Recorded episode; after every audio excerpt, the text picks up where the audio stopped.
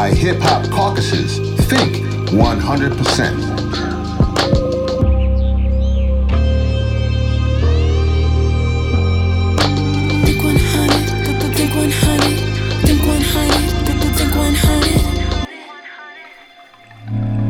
Our story did not begin in slavery. We were enslaved. That was a state of being that was not who we were as beings, right? And so our journey came prior to that slave trade. And so we were, all of our old land, most of our family still owns that land that was here prior. That's LaMisha L.A. Whittington Kaminsky, the Deputy Director of Advance Carolina and Campaign Director for North Carolina Black Alliance. She's our guest today, and I am Rev Yearwood, your host of The Coolest Show.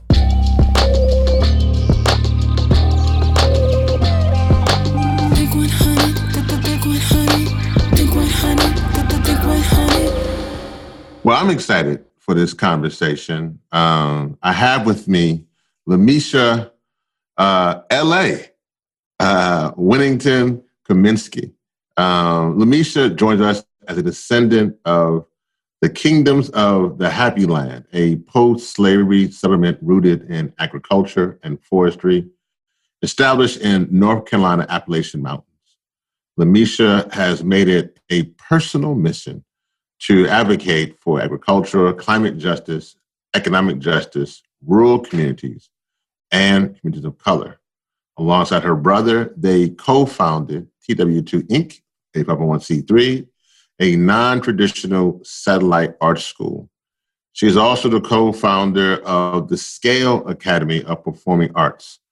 LaMisha leads work nationally in policy, advocacy, community engagement, and research on the intersections of human rights, social rights, and environmental justice, specifically environmental racism present in communities of color.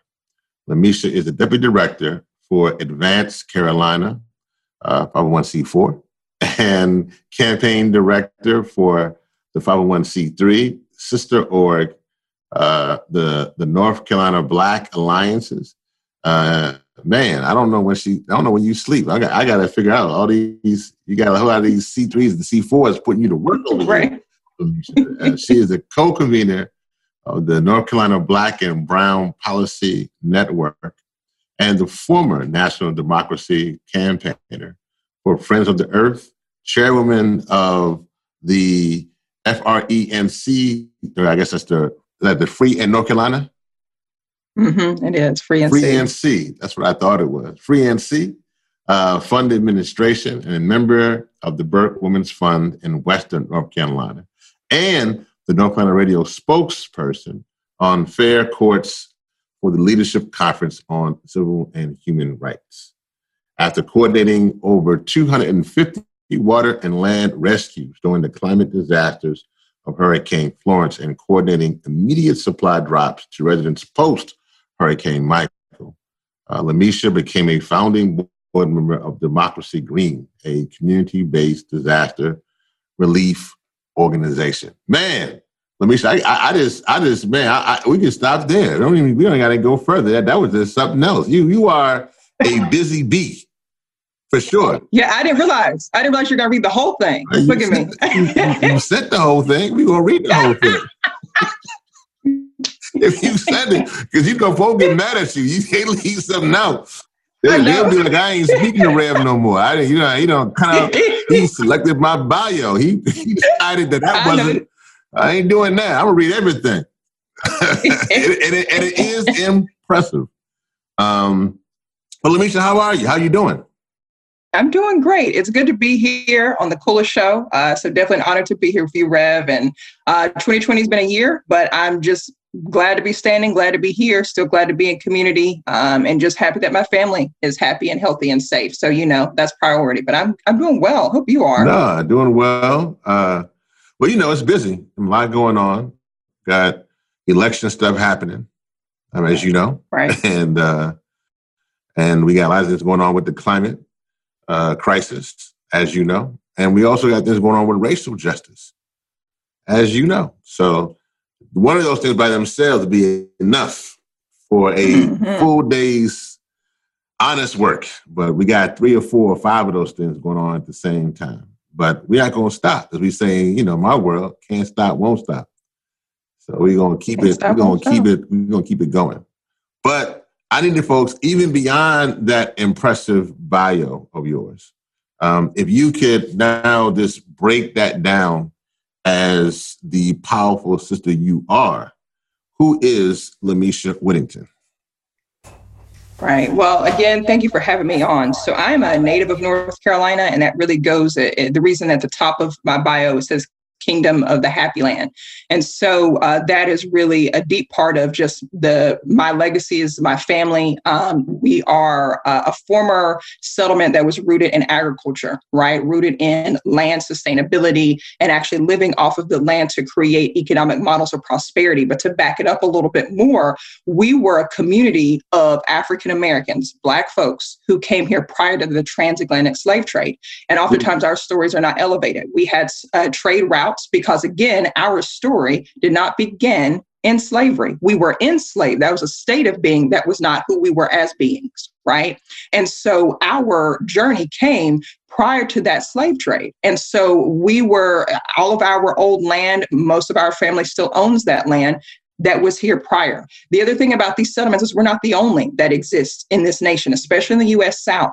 They don't give us credit because then the truth would come out that we were also a part of those slave rebellions, right? That we were also part of the emancipation of our own people, that, you know, the same protests that we're seeing today in 2020 isn't new to our people. Our ancestors were definitely completely those folks. That is where our legacy is. And so the Kingdom of the Happy Land was an assortment of folks, my folks, who developed this land, but they were enslaved, sent to Mississippi, but upon emancipation came right back to the same land and established, purchased over 300 acres, had this deeded land, and they actually had 2 kings and a queen. And so this was during the Reconstruction era. It was the second kingdom on U.S. soil, only second to Hawaii. And so a lot of times that's hidden, but North Carolina has a deep history of Black-only towns that were very prosperous in the Reconstruction era. And so that's where my folks come from, but that's why agriculture, environmental justice, it's who I am. Even before the words, I would say environmental justice was coined, and I know I want to get into that a little bit later in the rich history, but we lived, right? We lived, we breathed, we survived, and it was a part of us, and now it's a part of my journey of honoring where I come from, my people, but what does that mean for future generations and my future kids? And so that's really who I am. Wow. No, that's actually very important history, and thank you for that. I don't think a lot of people knew or know about that history. I guess knowing that history, how does that impact you? Let me just break that down. For instance, my parents are both from Trinidad, and I was born here in the United States.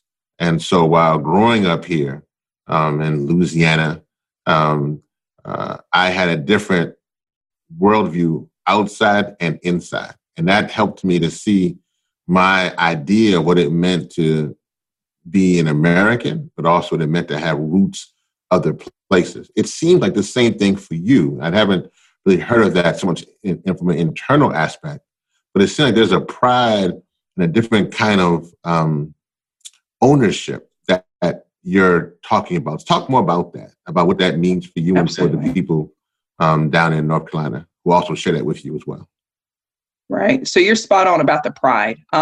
As we know, historically speaking, the history that's been elevated in our, school books that was, integrated into our, like I said, learning as children and adolescents, it was always the purview, the perspective that as Black folks, Black Americans, African Americans, our history again began and ended with slavery. And everything from there goes into the really abuse of our people. We are not intelligent enough. We don't understand sustainability practices. We don't know how to build economic prosperity. There's all these disparaging, we see it in the media. We're criminals. We're in poverty. Those statistics can be true because the environment has been set up for us to fail. We'll get into that a little bit later, but coming from where I come from, it challenges every notion of that mainstream theme that we are not kings and queens. I know that I am. I know that my people are. So then when I'm in community, who I see are kings and queens. Who I see are prince and princesses that were stripped of that title, that were stripped of that legacy, and are now grappling to just piece together what they can with what is left after being assaulted, lynched, bombed, all the things. And that goes to the land as well, stripped. Our land is directly tied to our independence, our autonomy. You can't build freedom in an economic model. You can't build a Black business without the land. You can't build homes without land. You can't build the churches, the Wall Streets. None of that exists without the land. And so with that grounding and hearing that as a youth, growing up and just being immersed in what it looked like to be raised by a powerful Black mama and a powerful Black grandma. My mama would go, I remember the first time I was around 7, 8 years old, and we had a potential dirty corporation set to come into our backyard, a predominantly Black neighborhood, right? The same old story. Sounds familiar, right? And she says to me, I'm going down to town hall and I'm speaking out against it. Now, she wasn't an activist. That was not her title. Her title was I'm a mama, right?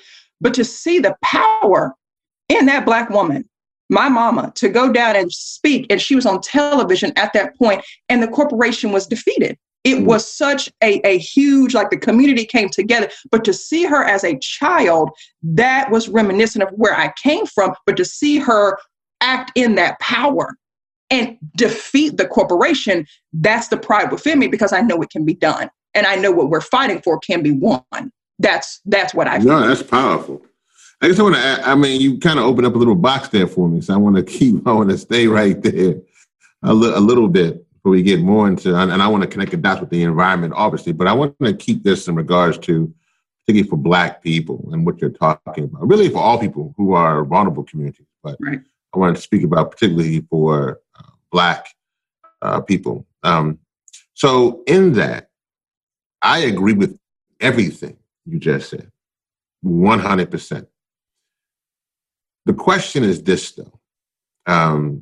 What you're talking about, as they would say down where I'm from in Louisiana, that this is chess and not checkers. This, you're not playing checkers. It ain't just the movement. You're playing chess.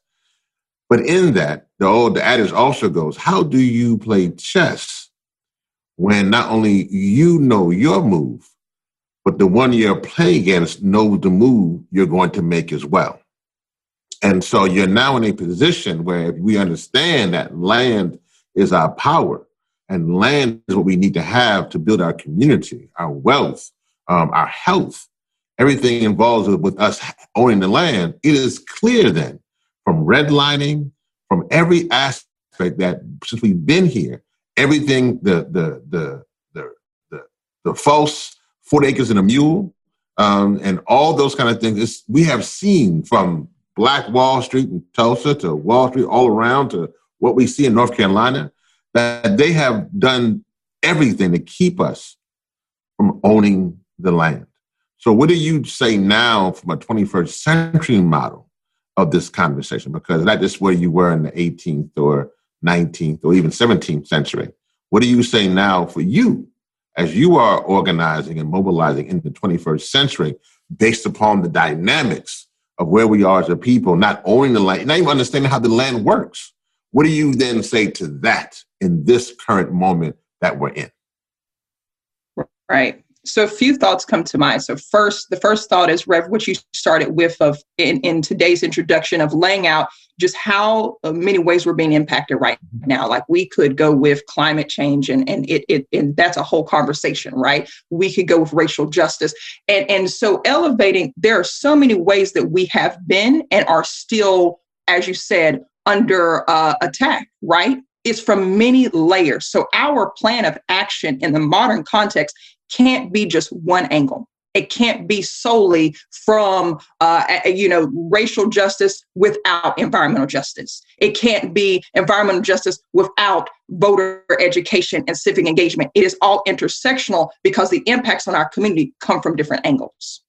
And everyone holds a specificity. And so I'm a huge proponent of understanding where we come from. That's why I always like to start grounded with history, because as you were saying, if we study where we've been, how we made it successful, but in chess, studying the opponent, then we can anticipate because patterns repeat itself. Exactly. Patterns repeat, right? And so that one, and today what we've seen is first, grounding that education, like you were saying, becoming, again, more acquainted with what does it mean to have land ownership? What does it mean to have a cooperative? What does it mean to have a land trust? We have a lot of fundamental education pieces that are happening, that organizations are doing a great work, but we have to continue with each generation and who is here right now at the same time of working with policy experts and litigators who can protect the land. While we're educating about land trust, let's already have our attorneys in, and there are attorneys who are doing this. I want to give them credit, but it's a simultaneous impact. I'm protecting the land legally at the same time that we're learning about the impacts that has been written in law that prevents you as an heirs property owner, right? Land that's just been passed down in the family, from getting mortgages. This education has to be simultaneous with policy. We've seen this in history. Again, those are elements that will be successful today. But the other piece of what is today as well is, again, ripping off and shaping our own narrative. I said that again from history. We always think we begin from slavery. We don't. We are seeing organizations and our community say, you can't write my story anymore. Let's really talk about why my land is this way. It's not because I have a history, right? Let's talk about this for a minute. We hear that Black folks have high hypertension rates. That's just genetic. We hear that illnesses and diseases are just something that's passed down genetically. What we don't see is our land has been poisoned because they have disconnected that education, that information from us. They haven't told us that when contaminants from certain corporations are poured into our soil, and then we grow food on that soil, but that's the reason we have high rates of cancer. There is a stripping of our power and our intellectual power because they are consistently gaslighting us. And so definitely I go on the history, I go on the education, but that's a huge component to release the shackles, right? To liberate ourselves from what is modern day slavery. And that can't be disjointed from the other protests, from the other issues that we're seeing. That's everything from, this is a completely different topic, but that connects to police accountability. That connects to what we're talking about, immunity. That connects to freedom on the land. All of it is interconnected, and we have to do that due diligence and continually not being siloed, ripping off the Band-Aid, and working with policy experts that are really aware, right, whether it's allies, or whether it's, Black or brown individuals who are in litigation who can fight in tandem with the community, not tell the community what they need. And so those are some things, but again, I don't think the pathway is clear. I think it's ever changing in this landscape, but we've got to study history if we are going to be effective at chess because it repeats itself. We were in a pandemic 100 years ago. Mm-hmm. 100 years ago, Tulsa, Oklahoma was bombed. Mm-hmm. 100 years ago, we saw Rosewood. We saw the massacre of Wilmington in 1898, right before that Spanish flu.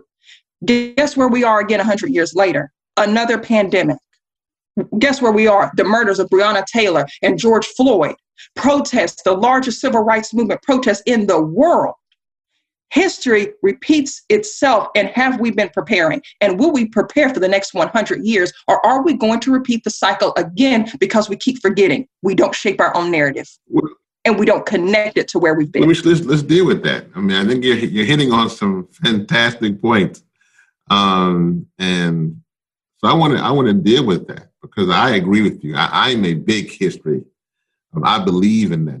That's actually, if people have heard me talk, they know I reference history day in and day out. That's my thing, and I believe that we learn. It's a roadmap. But I'm also a believer that we have to take responsibility for educating our communities, and we're going to get to the ally conversation a little bit later on. We get more into the climate change and climate crisis and climate, awareness issue. But I want to deal with this issue which you're talking about, because you're talking about our land being poisoned, our economic status, how we dealt with a pandemic. I was in Norfolk, Virginia, where they built one of the first totally Black theaters. The Attucks Theater in Norfolk, Virginia in 1919, which is in the smack middle. They took their money and they built what became the Apollo of the South. I bring that up because, like, literally, they built things in the midst of a pandemic. And when you now look back on history, you can connect the dots. Like, wow, these folks were still organizing and mobilizing for their communities. So my question to you is this, is that what keeps me up at night is the thought of what happens to, I don't want our people and our children to repeat this, what we're going through 100 years from now. I don't want them to say, wow, that was 1919, 1920. And here they go again in 2019 and 2020. And then here they go again in 21, 19 and 21, 20. We're in the same spot. So whose responsibility? When I say that, I'm being clear. And I'm not in trying to be controversial, but I'm just want to keep it 100% real.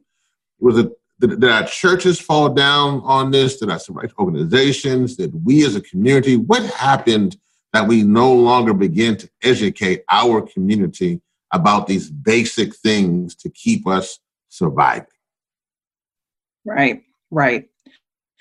Again, we have to look at, like, you bring up churches, right? And I'll start there because I think it's an excellent point. I think it's an excellent point of entry to discuss this. We have to look at, again, the many layers of attack, right? What do I mean? And I say this with all due respect to our faith-based leaders. We're in the Bible Belt. You know, I was raised, you know, the Black Southern way. Many folks know what that means in the Bible Belt. But when during the Freedom Summer, right, of the Civil Rights Movement in the 1960s, churches, as what you were saying, there was power before them, but I'm just starting at that point because that was one of the points of catalyst, right? That we began to see the government posture itself in a way to allow 501c3 nonprofit, becoming a nonprofit status, to churches in order to receive grants, right? In order to receive that support. And that's okay. That's great. Because rural churches, urban churches as well, need the support, especially in Black communities, we can. But what came along with that is, you know, I know you were elevating earlier when we were kind of going back from intros, the C3, C4 hat that I wear all the time, becoming more and more deeply aware that there are restraints to C3, what you can say as a nonprofit. You technically, legally can't come out and say, don't vote for this person and say their name. You can't come out and say, vote for this person. They're a community advocate. They're a community champion. This is the person we want to run for office, and they've applied, like they've actually filed. We're supporting them. You can't place church funds to supporting those candidates. You have to be very careful. You can't say policy number and name. It stripped us of being able to literally elevate our voice from the pulpit and saying truth to power in a way, right, that it would just be plain language for our people, like in Freedom Summer. These are the bad actors. This is who stripped our folks. And we have a responsibility, as you said, Reverend, we have a responsibility to take hold, to feed folks in the church, to educate folks in the basement, to teach people agricultural ways, because there are certain churches that would have, like, you know, almost the Tuskegee model.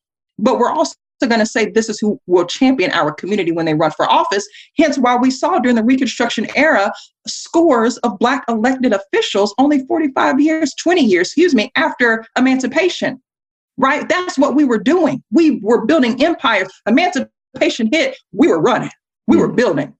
But when that C3 status came in, that was another backdoor way that we really haven't fully grasped, because we need the resources, because that, again, our land was bombed, our lands were taken, and we needed resources just to survive. So not only did the impact come on the front end, here comes away from the back end and say, well, here's resources, but here's the catch. You can't speak that truth to power in plain language from the church. And so when we see examples of that, yes, it is our responsibility to teach. It is our responsibility to educate. And I see so many communities doing it, and they don't get credit. The elders that I see that have been leading community, and the new generations that are gleaming. Like, we oftentimes see, like, this disconnect in the media, like, oh, the youth don't get along, and, you know, with the elders, and that's media. Yeah, believe me, folks disagree. I mean, come on, let's be real folks. Let's be real people. Everybody doesn't agree on everything. But at the same time, the protest model, us marching, right? Like, around the walls of Jericho is when, you know, when we were down in Raleigh before the pandemic hit, and we were marching because there was another incidence of state sanctioned violence locally for us. The pandemic, they literally said, the governor said on Tuesday, we're going to do stay-at-home order. That night, we were in the streets. Mm. That night.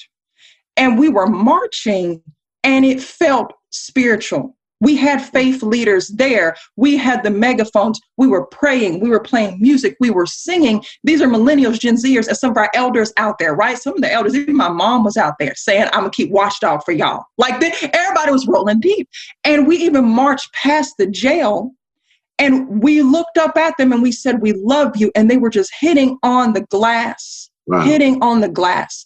And that's spiritual. That connection is, it's in us. We do take care of our own, right? We absolutely do. But we are so attacked from so many angles that we don't see our own power. And even when we do things naturally, even when we march naturally, even when we love naturally, we don't even see what we just did.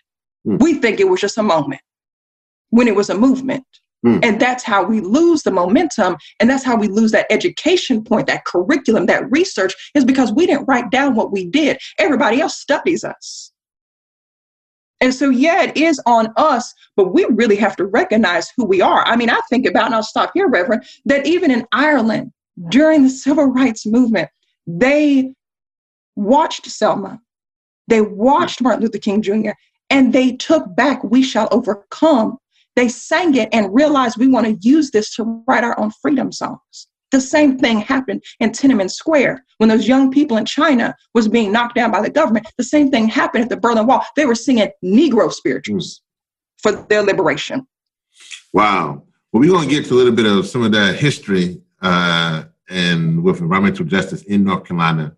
And I want us to pivot there. That's also part of what you work on. But you saying some powerful things, and I just can't, I just got to do. I want to just ask one more, I guess, follow-up to what you just said, because it's important for people to, I guess, based upon where we are now. The question is, if particularly our civil rights, our churches now have this non-profit status, does non-profit status mean you lose your... It doesn't mean that you are supposed to be a non-profit, PROPHET status. But are we losing our profit status for our profit, PROFIT status? And we have to. I'm just asking. I mean, you. I'm just asking now. You don't stir the pot here. Let me. You can't come in here and stir the pot and get the whole house smelling good and then walk away now. So I'm gonna come in here and say, "What's cooking?" And so I'm about to. We're gonna have that cooking conversation. So has our community lost because we decided to be nonprofit and said to be a profit for our people? You know, Reverend, I'm gonna have to, if you don't mind, I'm gonna have to share that nonprofit versus profit. That was good. That was good.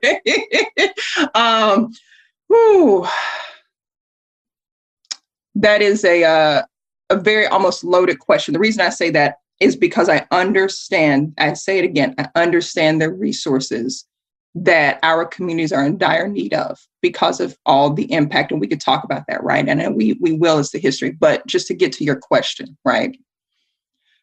We have absolutely lost our ground to say, and to folks, they speak truth to power, but we have lost that ground to really hold the bad agents that are elected accountable, that are responsible for taking campaign donations, that have been proven to actually take money from these actual dirty corporations. We have all the numbers. We don't rant. We know how much they're receiving. When in 1982, when we saw the EJ movement birthed from Warren County, that was led by, yes, civil rights activists like Floyd McKissick and Reverend Ben Chavis. Okay, we see these pictures. We know that our spirituality, our connection to the Creator, has always been a pivotal point in the South. And so we do have to stand back and say, If the government is going to say there's a separation between church and state, then why did you offer the church state money? Mm. That's just the question. Now, I'm not going to go in and judge my people for getting the resources that they need. That's not the angle. I'm going to look directly at who set up the play. Now, why did you set it up? You can't separate both. And then when it's convenient, you're going to come in and mysteriously, miraculously give us funding that really should have always been ours. Money that probably is reparations, but you're going to code it to make it a catch-22. And so I have to look at it really suspect, because how did you separate it here? Right? But all of a sudden, we can take state and federal money in a place of worship that conveniently inhibits the ability for our faith leaders to do exactly what they've always done. And that shut it down. So those are my thoughts. Facts, facts upon facts upon facts. Let's get to some more facts in this conversation, this dynamic conversation that we're having here. That I know a lot of folks, because they're going to, man, this is going to get some, get those wheels turning, hopefully, for a lot of people. You mentioned the environmental justice movement and the breadth of it being in North Carolina, particularly in Warren County. And I want you to explain that. What is that? What does that mean to you? Particularly how that was started in Warren County with the landfill, the people rose up in that movement. But I want to give you something about history, a little bit of history before that. I think I want you also to overlay that. And since we're having this conversation about literally about our ownership of not only our land, but even our movement. And so, as we know, the modern day environmental movement starts really with the creation of the Environmental Protection Agency.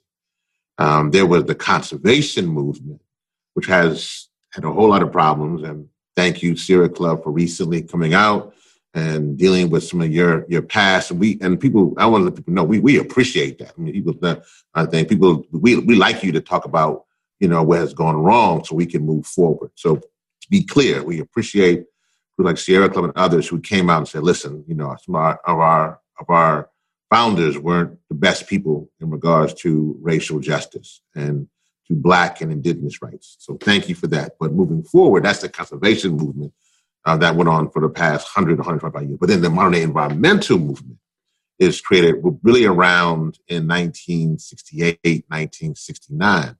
And I bring that up because most of the now what we call big greens, those large organizations were created then. So you have people like NRDC, LCV, Earth Justice, Rainforest Action Network, Friends of the Earth, all those come post that time frame. It's interesting because in 1968, we know that Dr. King was assassinated. You mentioned Dr. Ben Chavis, who was with him. Who was one of his people who was supporting Dr. King with the Wilmington 10. He himself had been in prison for some time. But I want to say that was a lot of Black, it was serious unrest. Also at that time, a lot of folks were dealing with issues with the women's rights movement, the gay rights movement, and even the anti-war movement. But the environmental movement isolated itself to some degree, and they began to do their thing. And most of their movement started around that time. Now, we had some great successes, clean air, clean water, certain things that happened. The Cuyahoga River was on fire in Cleveland and the smog in L.A. So we had some wins along the way. But what's interesting, now we fast forward, that's in 1968, 1970, with the bulk of the movement being created. Fast forward then 10 years later, 1980. And around that time now, an environmental justice movement that is being led by Black people, birthed right there in North Carolina. And people begin to say, this is the merging of environment and civil rights. But something happened. That merger didn't quite happen. And to this day, people now say that environmental justice has become the kiddie table to the climate movement. And on top of that, if it wasn't for, in a kind of unfortunate way, because of the pandemic and because of the racial injustice we've seen from Breonna Taylor and George Floyd, been a rise of environmental justice at this time. But before that, it was really off to the side. So one, this is a lot. These are the two questions here that I wanted to bring to you. One, First, explain to people how in the world is it that environmental justice movement is seen as a offshoot of the climate movement. And even those in the climate movement have no idea why we should have environmental justice. Two, do you think it was a mistake that when people were running after the environmental movement was created, and then when President Clinton came in 1992, were running to be a part of the mainstream movement, was it a mistake on our part, knowing what you just said about owning our movement, owning our land? Was it a rush to be so, just to be a part of, that we lost the identity of the environmental justice movement, which has now been regulated in many cases of trying to scrap up the heap in the modern day movement? That's a lot there, but I know you can unpack it. And I appreciate you all. Look, I always learn something every time you speak. Look, the history, I'm sitting here like I already know what I'm going to research. So thank you for all that grounding. Yeah, that is a lot. That is a whole lot. So just thinking through just everything you're saying, right? I'm processing the question and thinking from many different layers, many aspects. I'm a strategy thinker, so I always think like, what is the layers of impact, right? And then intent and impact. When we look at, and of course, like my research, who I am as a community activist, I say this, like I am a North Carolinian and I love all people. I fight for equitable justice for low wealth populations. But of course, my specificity is Black community. Okay. And that's what we're talking about here for environmental justice. Black community, Black families were the original, along with Indigenous folks, and again, Black Indigenous here. We were used as the economic model for the United States, for America. We were the economic model. When we talk about, and I'm going to come back to your question, when we talk about enslavement, right, and we talk about slavery, we were the mode of economic prosperity for states, for plantations, for elected officials who were elected based on how many of us they had enslaved, even that political power. What we're looking at with the environmental justice movement is when we see, and I'm going to be very blunt here, if I can be, we see the sacrifice of Black and brown communities using that same economic model, pulling in funding to talk about community impact without the community. You can use the community, Black community, as lab rats. Research, we'll quote Black folks in a minute. Owen, Warren, and there's beautiful research, but they're not given credit with being co-authors. You could quote them, but they're not going to get credit for publishing a paper. They're not going to be at the seminars at these universities talking about their own story. We are still used as a model for economic upward mobility for these organizations. It's the American way. Mm. So when we look at environmental justice is the kiddie table, it is. But in addition to that, it's, again, gaslighting so that we are constantly fighting to be at the table when there would be no table. There would be no food on that table if it wasn't for what they were benefiting off of us, our oppression, our pain, our dirty poison land. There is no research without the poison land. There is no research without the poison people, which shows the impact of that poison land. So if we become the center of our own story and we own it, which I think goes to your second question, did we maybe cheapen the movement and move too fast? Again, we don't recognize who we are, because if we recognize that, okay, yes, what you did to me, let's be real people, was violent and it is horrendous how you have treated us in our land, but you still, these nonprofits who have spurred after the 1968, you wouldn't have this grant funding, this conversation, if you didn't come here and visit with community organizers who ain't from our community. Yeah. So if that's what you want to talk about, let's talk about it, number one. Number two, our communities have always done environmental justice, but did we even name it that? Let's also talk about the language and the culture. I was thinking about this. I was talking with my mother the other day, and, the old folks always say, you can't, you can lead a horse to water, but you can't make him drink. Okay, the old folks would say that, the Southern way, but they always said codes to make you think. Right. So I'm thinking about it. And I'm like, let's think about that from the community organizing model. Let's think about it from the infiltration of our communities. Who says you're the correct leader to lead that horse to the water? Mm. How did you lead them? Did you study the community? Are you from the community? Maybe that horse who is from that community, who knows that water, because you're not going to drink from that water home, maybe they know it's poison, yet you're trying to lead them there to drink it.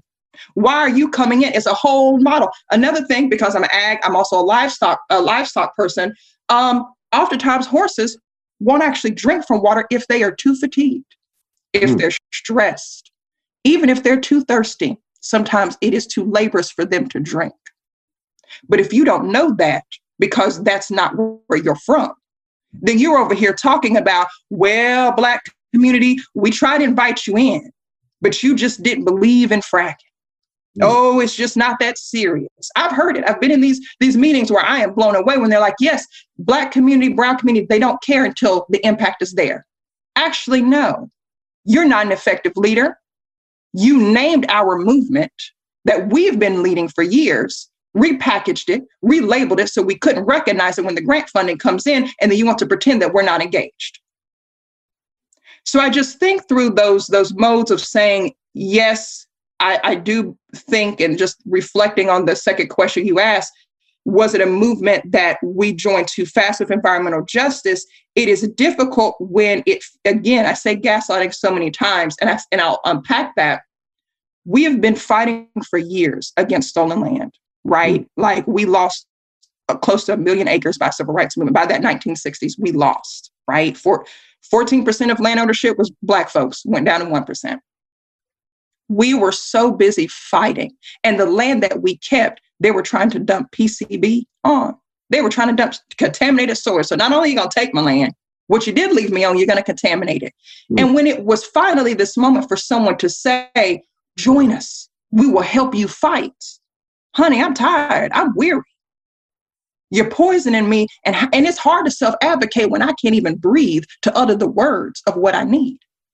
So you're propositioning this movement at the same time of gaslighting and not telling me that this movement was always mine.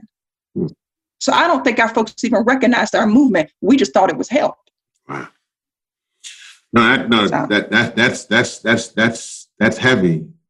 Climate justice is racial justice, and racial justice is climate justice. I'm sure that you agree with that statement. Based on everything you have said so greatly in such great fashion so far. I know you agree with that. And our people, as you mentioned earlier, have been dealing with the statement that George Floyd said, which is, I can't breathe. We've been saying that since literally when people did come here on slave ships. And they were at the bottom of those slave ships. They were saying, I can't breathe, when they were packed like cargo then. And they've been saying it all the way up until now. And so that phrase is still something that we as a people have been saying in this land. My question for you, as someone who is both dealing with racial and climate equity, is this. Eric Garner said that exact same phrase as well in New York City when he was choked to death 6 years ago. He said, I can't breathe, because of an illegal chokehold. But it's facts that we know that 68% of Black people in particular, and people of color, within 30 miles of a coal-fired power plant. And most of those that you mentioned, that the land being polluted, but also the air being polluted and the water being polluted as well. So what people don't know is that even though George Floyd and Eric Garner were killed by police, and policing is a climate policy issue, people need to understand that.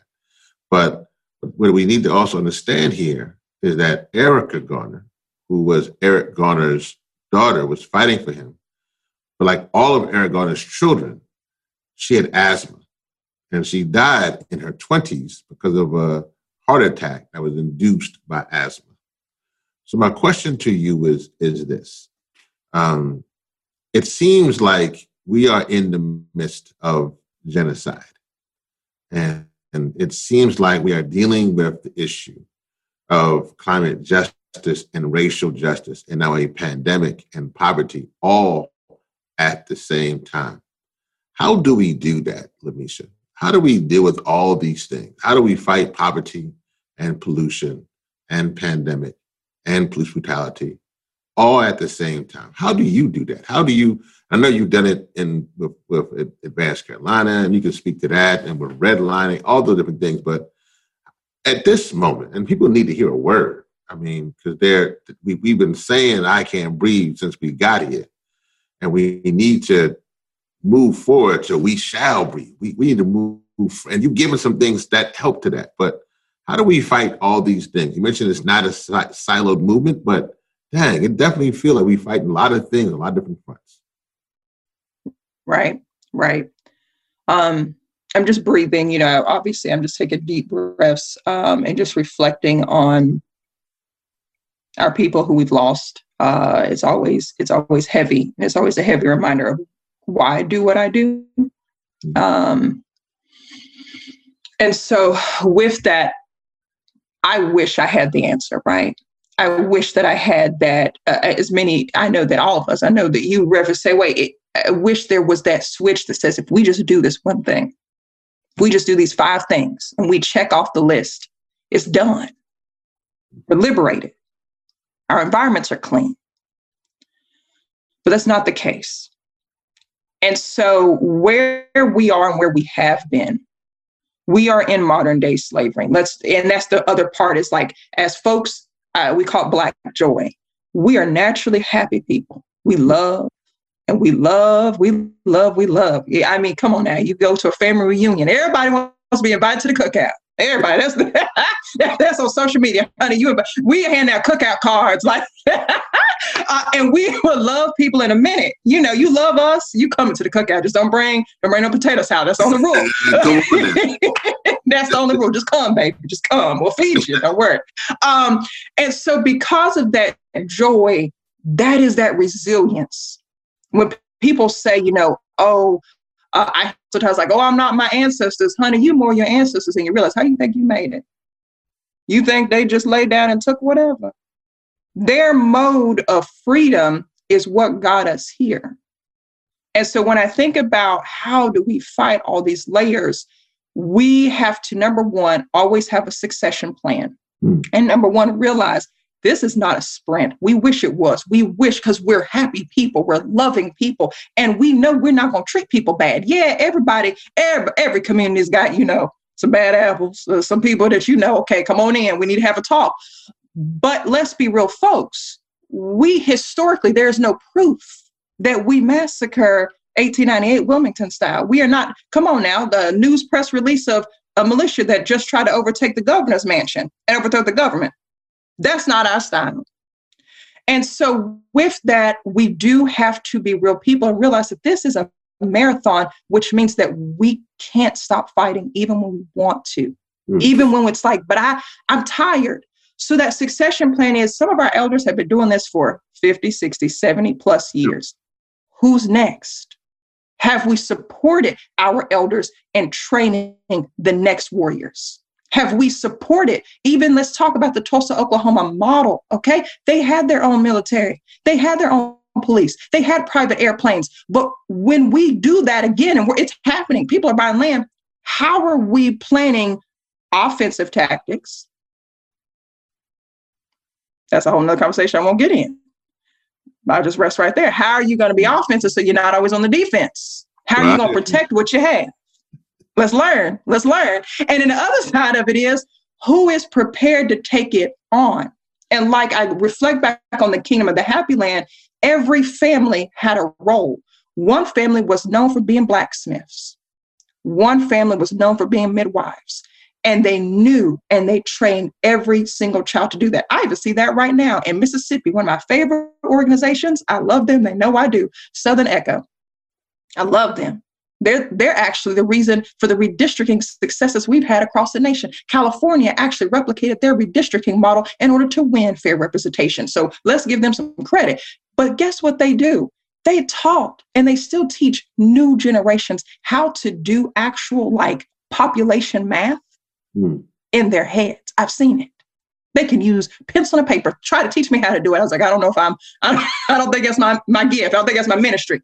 But I say all this to say that we have so many natural gifts and talents. What is our succession plan?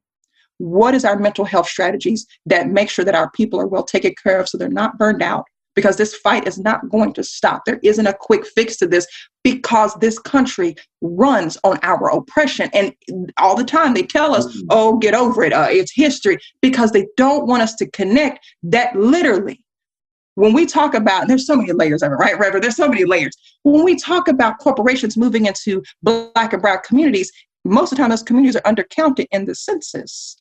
And then they use that census data as the reason these corporations can move in, because on paper, no one lives there. But on paper, the IRS will still come get you if you don't pay your taxes. Now, which one is it? We are attacked from so many angles, and there isn't one way to liberation because it's tangled up. And I wish I had the answer. But again, we are in an abusive relationship with America.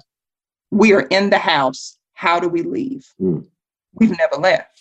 And how do we know what liberation tastes like if we've never experienced it? So that's a loaded question. It's hard. No. It's complex. I'm asking because, you know, I think we bit by bit we're getting pieces, and we need to deal with these hard, keep up at night type questions. And we know, man, you're right. This country runs on our oppression, man, and they will try to keep us in that state. You know.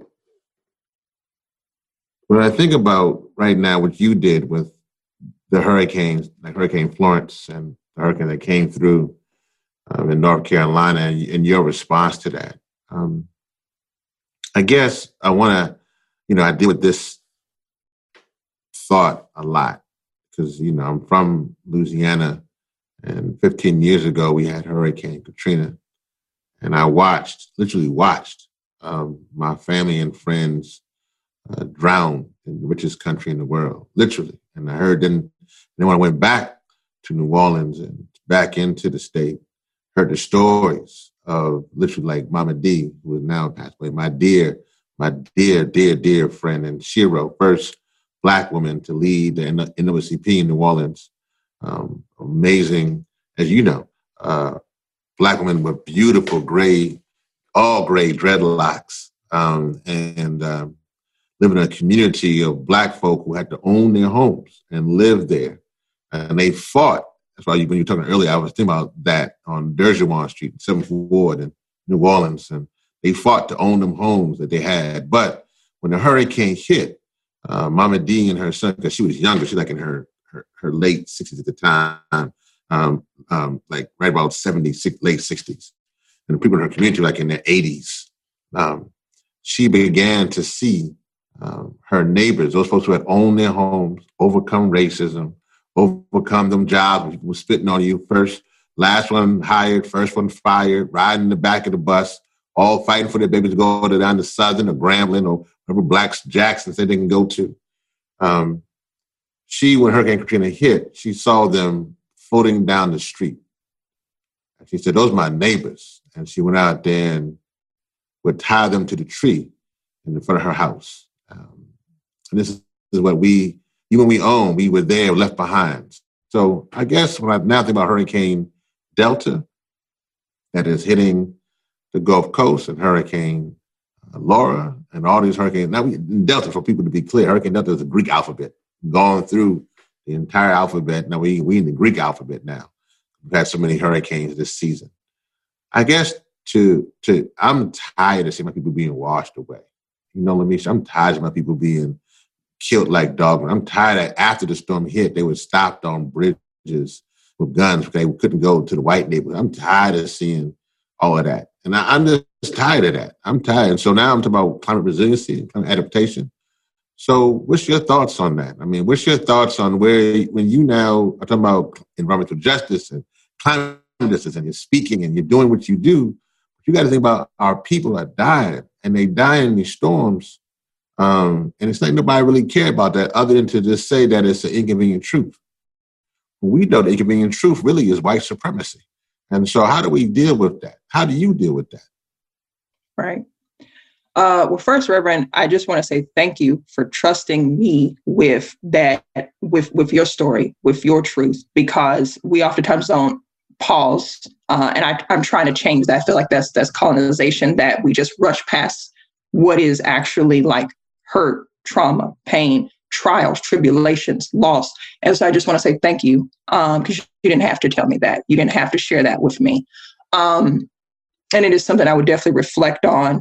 I had just the honor of visiting NOLA about 2 years ago. And sometimes I have a habit of I'll choose like Uber or Lyft, doesn't matter which one. And I will literally just pay to ride with whoever the person is and just talk.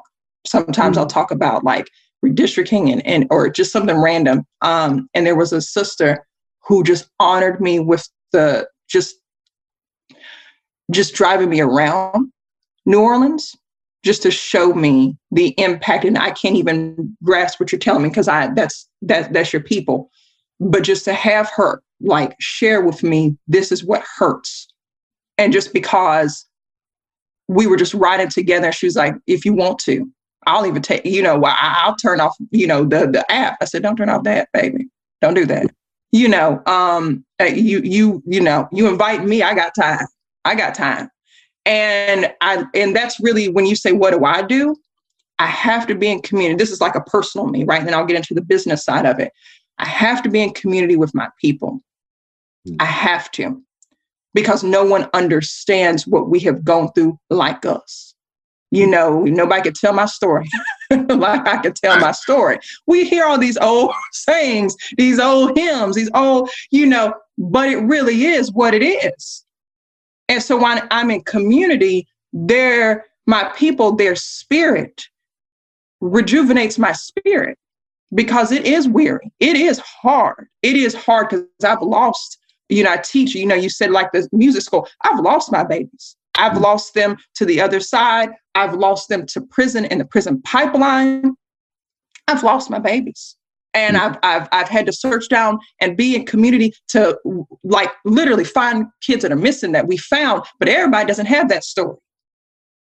And so I have to be in community with my people because of that Black joy, because somehow we still find a time to smile when we're reminiscing on an ancestor who's just gone too soon. So that's my piece. I'm blessed to be in community with my brother, my mother, my grandma, my immediate family, because they ground me. They say, baby, don't get swept up, because it's still happening. And if you expend too much of you and you tear yourself apart, honey, the movement's going to keep going, whether you're here or not. What's your succession plan?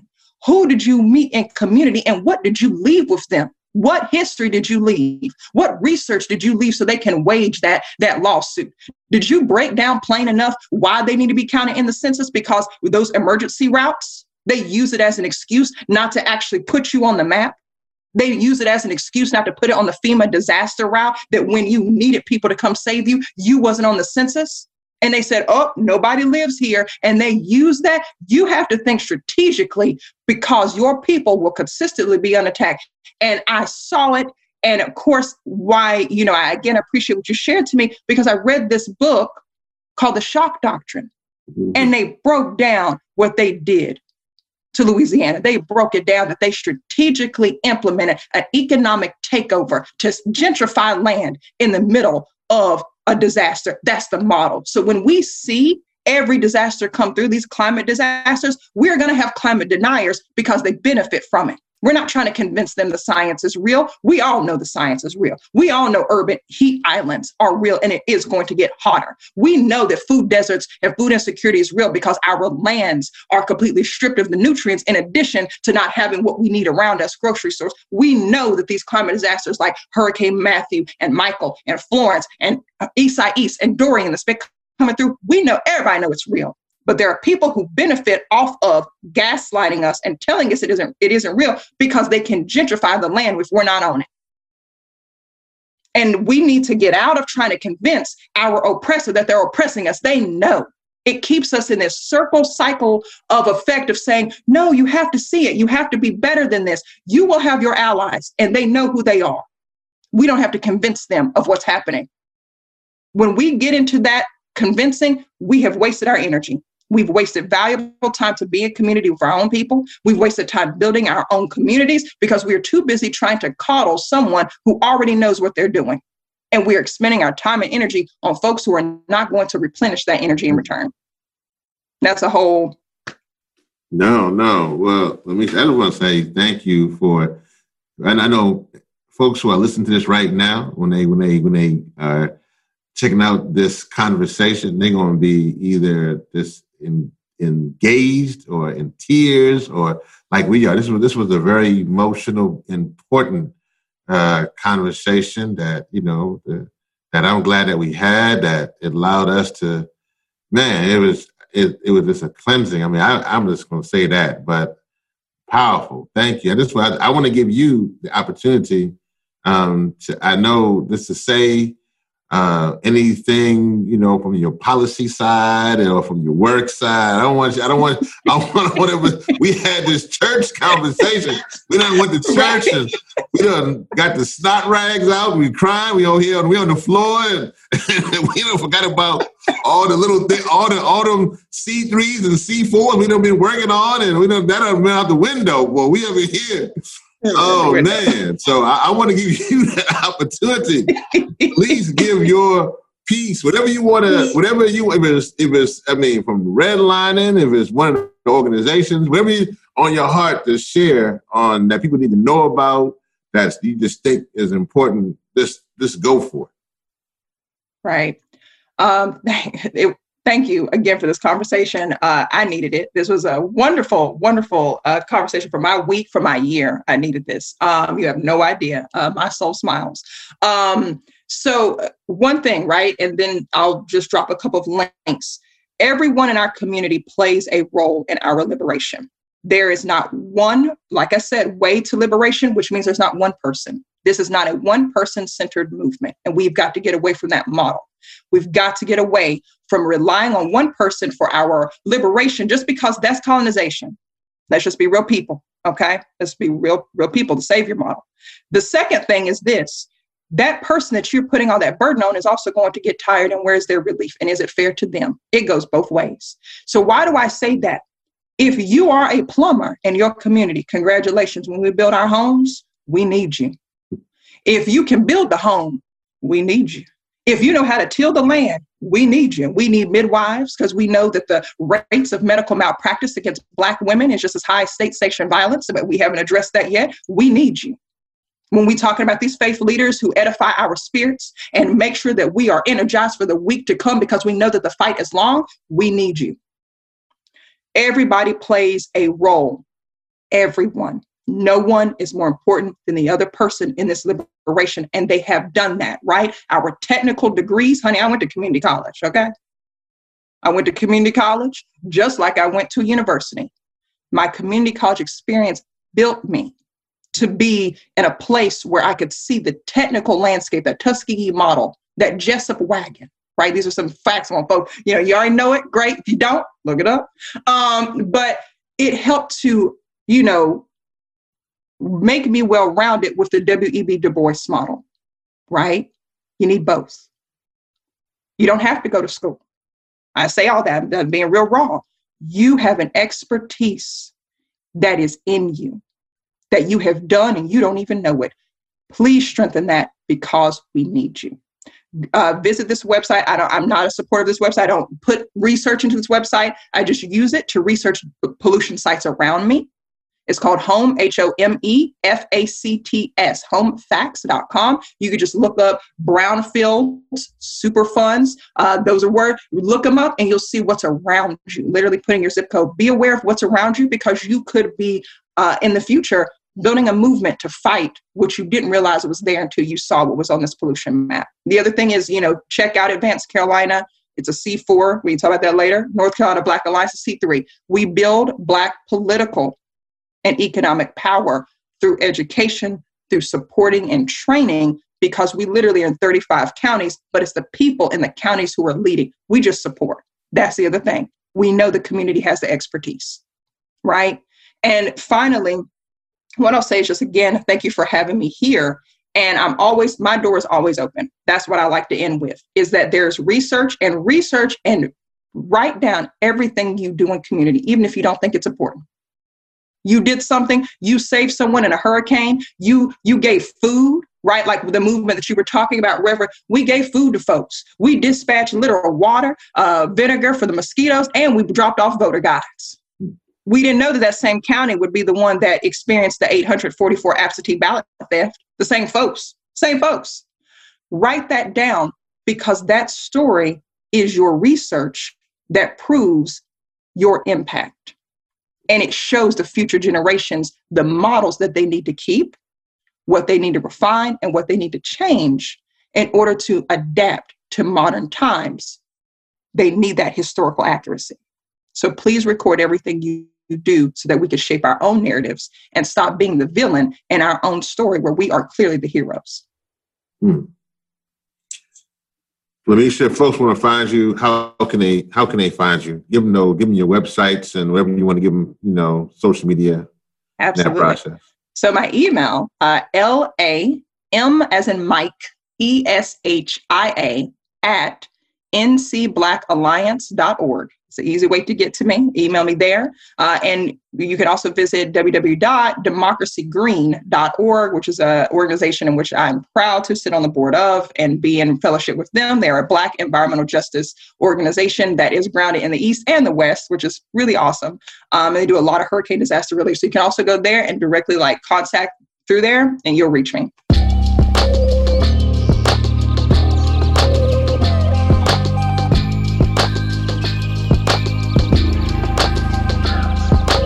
Like what you heard on this episode? Make sure you subscribe to the podcast on your favorite podcast platform. Follow us at Think 100 Climate and at Hip Hop Caucus on Instagram, Twitter, and Facebook. Visit thecoolestshow.com where you can take action for climate justice right now. You can also learn more about this podcast and donate to Think 100%. Which is a non-profit project. Thank you for listening, and all power to the people. Think 100, think 100, think 100.